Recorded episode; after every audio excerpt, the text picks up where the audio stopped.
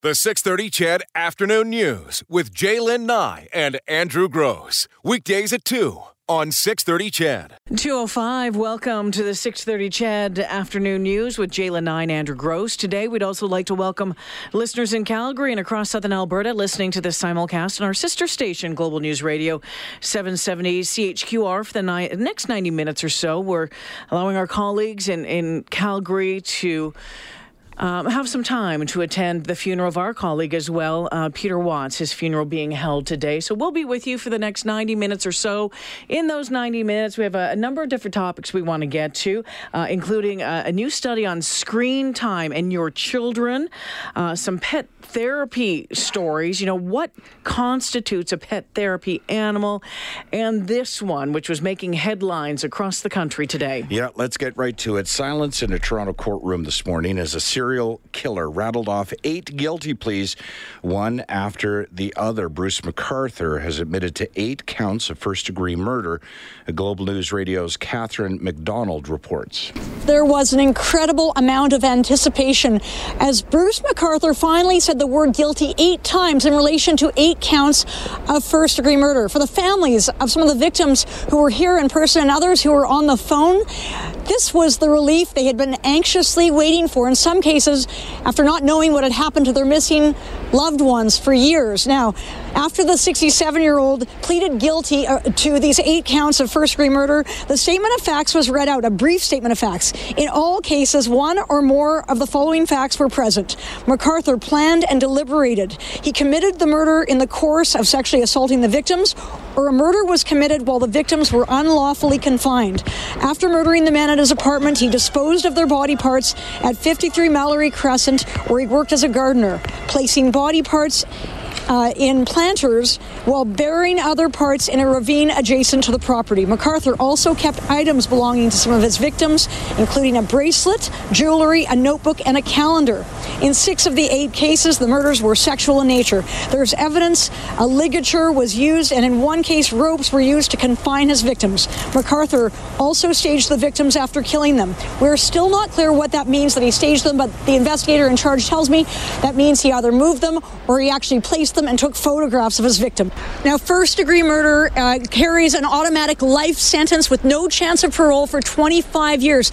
Justice John McMahon must now decide whether McArthur will serve these concurrently or consecutively. Either way, he will not be eligible for parole until he is at least 91 years old. On Monday, McArthur will be back here at the Superior Courthouse, at which time a lengthy agreed statement of facts will be read out, and then three days are being set aside Monday, Tuesday, Wednesday for victim impact statements. We expect to hear from dozens of family members of the victims. It will be a very emotional week here in court.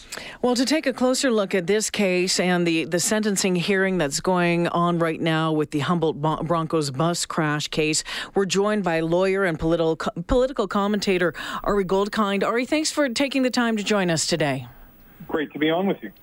Let's uh, break this down a little bit. Uh, we have two guilty pleas in two high profile cases. Is there a particular reason that defendants would just go ahead and uh, plead guilty? Is there some advantage to that? Such a great question when you compare the two cases because in Mr. Sidhu's case, there was really no need for him to plead guilty. It was really a matter of conscience. It was a very surprising move to me as a criminal defense lawyer. I could very well have seen a whole ton of defenses to this. I'm not so sure the evidence was open and shut given the legal standards for that dangerous driving, tragic and horrific incident. You compare that to Bruce McArthur, where there was no incentive to plead guilty. His sentence wouldn't be reduced. A hmm. judge can't take this guilty plea into consideration to reduce his sentence. We know he's going to die in jail, and as many people would correctly think, rot in jail. Whereas with Mr. Sidhu, I can tell you this. I think judges, by and large, have a relatively easy job of it. A lot of days in their career. The judge at the Humboldt matter has a very, very difficult job sentencing Mr. Sidhu if you take away the public's bloodthirst and bloodlust and sentencing him appropriately. Yeah, let's talk about that because that's something that Andrew and I have been talking mm-hmm. about over the past, well, months since, since this is happening, uh, and certainly since he um, pled guilty. How does that weigh? What what does the judge look at in, in the Sidhu case when it comes to sentencing? Okay, there's a guilty plea, he's got all these yep. victims victim impact statements that are being read, days upon days of them. How, do, how does he balance that? Well, it's a, the word you use there is so right on the mark, balancing, because as many people will know the names, and I'm in Toronto, you're a little bit west of me, but a lot of people know the name Paul Bernardo. A lot yeah. of people know the name Dellen Millard. People now know the name Bruce McArthur. These are people that woke up in the morning and decided to take lives, either in a sexual context or just because they're particularly vicious. That's a very different fish than Mr. Sidhu who was trained improperly, who was trying to make a small amount of money to support his family, who was doing a job that many of us would find too hard or stressful to do. He was taught by fly-by-night trucking companies that get closed down, then open up. That's a very different criminal before the court than a Bruce McArthur. So what the judge has to balance here is that there has to be a message that you can't drive this way. But fascinatingly, and this is the most interesting underreported part of the Sidhu story, he wasn't drunk. He wasn't high. No. He wasn't even sexting. This is somebody that I still think there's a mystery because that intersection on that day is notoriously unsafe. There had been a fatal collision there before.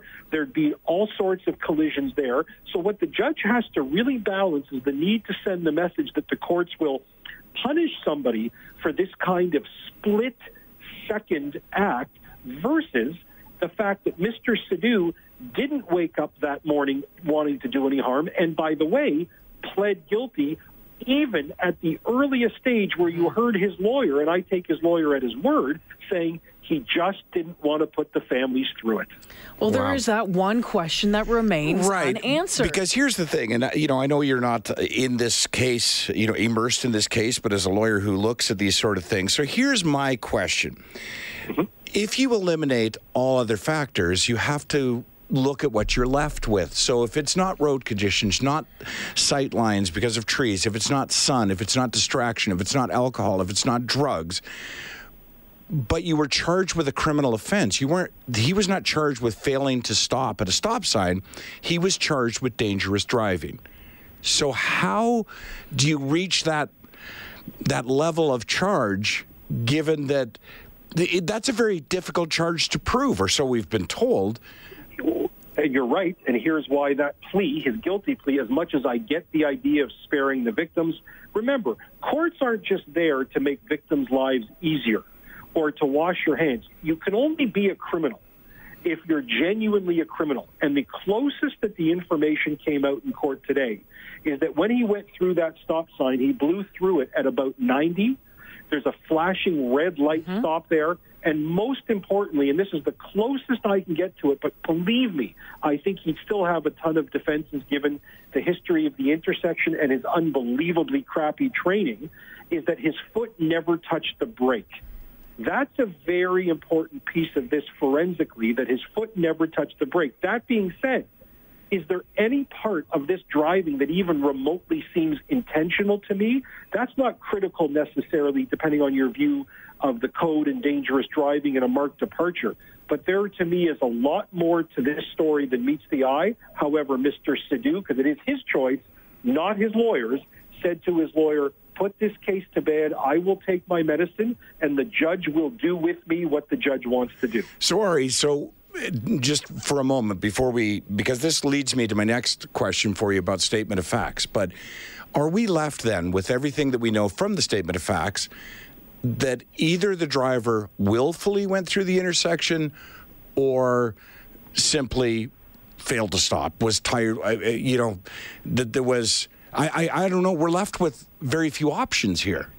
I find it very difficult to accept that he willfully did anything in the normal, plain meaning of that term.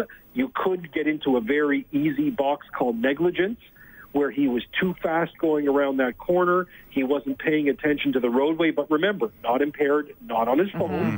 So to me, it gets much more into the area of negligence. But I can tell you this. Let's go back to brass tacks. This was a national Canadian story. Mm-hmm. If the police didn't charge criminally, I think there would have been, you know, everybody's anti-social media lighting up mm-hmm. that why are the police cutting him a break? But to me, this looks much more like a civil case. In other words, lawsuit, Highway Traffic Act charges based on what I've seen so far, particularly given the other revelations today, the 70 ways he violated all of the various trucking laws and codes. And if anybody thinks that's Jaskirat Sidhu's fault and only his fault versus a whole series of other levels of either government and these fly-by-night trucking companies that we're all endangered by as we all drive on the roads, the idea that this man is the scapegoat that really bothers me. Mm-hmm. Well, so and that's mm-hmm. what I wanted to ask you about in regards to statement of facts, and I just want to know how it works, because you you made mention of the uh, Calgary-based trucking company that is also facing charges, and a report that was filed today uh, with regard to the violations that the driver had with his logbooks and uh, so forth. So when you have statement of facts, do they fall short of affecting another case? So in other words does the defendant is does he agree to as many statement of facts without going so far as to prejudice another trial in this case the trial of the owner of the trucking company? Well i think it depends on what his and his lawyer's intentions are because remember this is probably the beginning of about 900 litigations. I mean mm-hmm. look i'm a lawyer. I'm not throwing any shade at my fellow lawyers. I'm a lawyer uh, you go where the deep pockets are. So I can probably tell you that on 20 hands, you can count the number of lawsuits coming for the government, the trucking companies, the insurers. That's where the lawyers go. But to plead guilty in a criminal proceeding, you simply have to meet the elements of what you're charged with. And what that means in simple English is you don't have to throw a bunch of shade at the trucking company. You don't have to say, I didn't do my logbooks correctly that day. You have to stand up in court and say, on the day where I whacked into that bus, uh, my driving was a marked departure from ordinary, reasonable standard of care, and I was therefore driving dangerously. That's why you had that 96 or 86 kilometer an hour and your foot not touching the brake at any point come in. Now, if there is some ill will towards the trucking company that sort of left them to the wolves, that could come in as part of the defendant's own part of it. But for the criminal indictment, which is what we're talking about today, he does not need to go down the road of those 70 provincial violations. Ari Goldking, uh, Goldkind, Goldkind joining us on the uh, show this afternoon. Um, and we really appreciate your time mm-hmm. today and for breaking this all down for us. Do you think that in either of these cases, the uh, Sidhu case or the McArthur case, that we will hear from either of them at some point uh, as the sentencing hearing wraps up? I think we will hear from Mr. Sidhu. I get the sense in his march through the court, a very quick march, I believe there is genuine remorse here. I believe there is horror. I know some people will say when I say this, yes, but what about the families of the deceased and the injured? I'm not negating that, but I think nobody, nobody can imagine what it's like to walk a mile in Mr. Sidhu's shoes for the rest of his life, how he lives with that day taking mm. 16 lives and injuring about 13 or 14 people. I just think there, but for the grace of God, go. Many of us No, I don't want a wisecrack answer from somebody saying, yeah, but we weren't driving the truck. It is a horror of horrors. It doesn't make it better versus Mr. McArthur, who I will tell you, including based on the fact that he had a bag ready to go to continue doing this, and he was caught almost in the act with another potential mm-hmm. victim in his bed. I think Mr. McArthur's only regret is that he got caught. Mm-hmm. You know, I do want to ask you about victim impact mm-hmm. statements because when we talked about them yesterday, um, and, and, they're going on in both cases here. And, and, many people were asking us on our text line. And by the way, our listeners in Calgary can text us as well at 630, 630, and we'll, we'll receive those. Many people wanting to know, well, why does this driver have to sit uh, through this? But this is part of the sentencing process, right? This is uh, in every case, when you get to the sentencing phase, victims and relatives of victims are allowed to do this. This is their right. Yes. So first of all, the accused always has to be there for every single part of his trial. So it's not like Mr. Sidhu can say, "I want to cover my ears and not hear this." Now, let's keep this real for a moment. The victim impact proceeding, where there's all these days and days uh, victim impact statements read. I'll compare it to, if you'll remember, I'm sure you both do, Dr. Larry Nassar in the state. Yes. The gymnast doctor, mm-hmm. where for a week on CNN, you had these uh, statements uh, all being read out with the judge sort of enjoying her 15 minutes. These are really for public consumption. They don't tip the dial for what the judge is going to do. You don't sentence people based on what the public wants to be sentenced or vengeance. The victim impact statement isn't meant for somebody to say, lock them up and throw away the key. They're really meant for closure and catharsis and to give people a brief voice in court who aren't like me who make their living in court, but to have their voice heard, to have respect for their loved one. But anybody who thinks it's truly a part of the process that tips the scale or makes anybody uh, or any judge sentence differently than what the law dictates, that would be erroneous. Ari, before we let you go, uh, and lots of uh, legal experts saying, you know, as far as the McArthur case goes, it'll be, you know, numerous consecutive sentences. If you were to, I don't know how you do it, uh, you look and and make a best guess at the Sidhu case, what, what do you think that sentence is going to look like? Well, for Mr. Sidhu, it's really interesting because we were just talking about victim impact. Mm-hmm. And, you know, you even have many of the families of the deceased. And I think this is an amazing thing and a testament to the greatness of Canada, in a way, is that many of the victims forgive Mr. Sidhu. And my view of jail is a very simple one. We put people in jail when they need to be separated from society. That actually has to be the top reason. We don't do it because Twitter is mad. We don't do it because people are mad. We don't do it because people are upset. And in my view, for this judge to put Mr. Sidhu in for anything near what the max he could get, which is really, without getting into too much time, about 14 years, it would shock me. And I think would actually be wrong, as much as people may argue this, and I know we don't have time to get into it, mm-hmm. if he got more than something like two to four years only to send the message to truckers and the trucking industry that if God forbid you do anything like this, you're going to the penitentiary too. That's the message that would be sent by a judge, but it is not because Mr. Sidhu needs to be behind bars. But here's a little nib- tidbit that most people don't know he'll only do a third of whatever he does anyway. Yeah. Mm. yeah.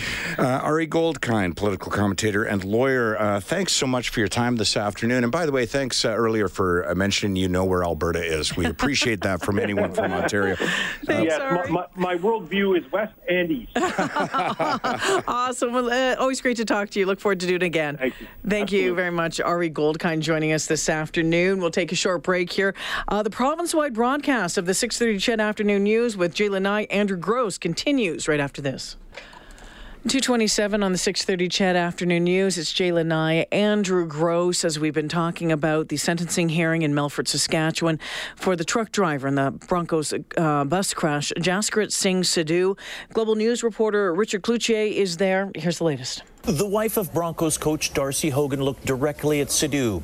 You took away my husband, the father of my two sons. You were negligent, but I forgive you. Sidhu looked at her and nodded. A poignant moment in a day two of victim impact statements.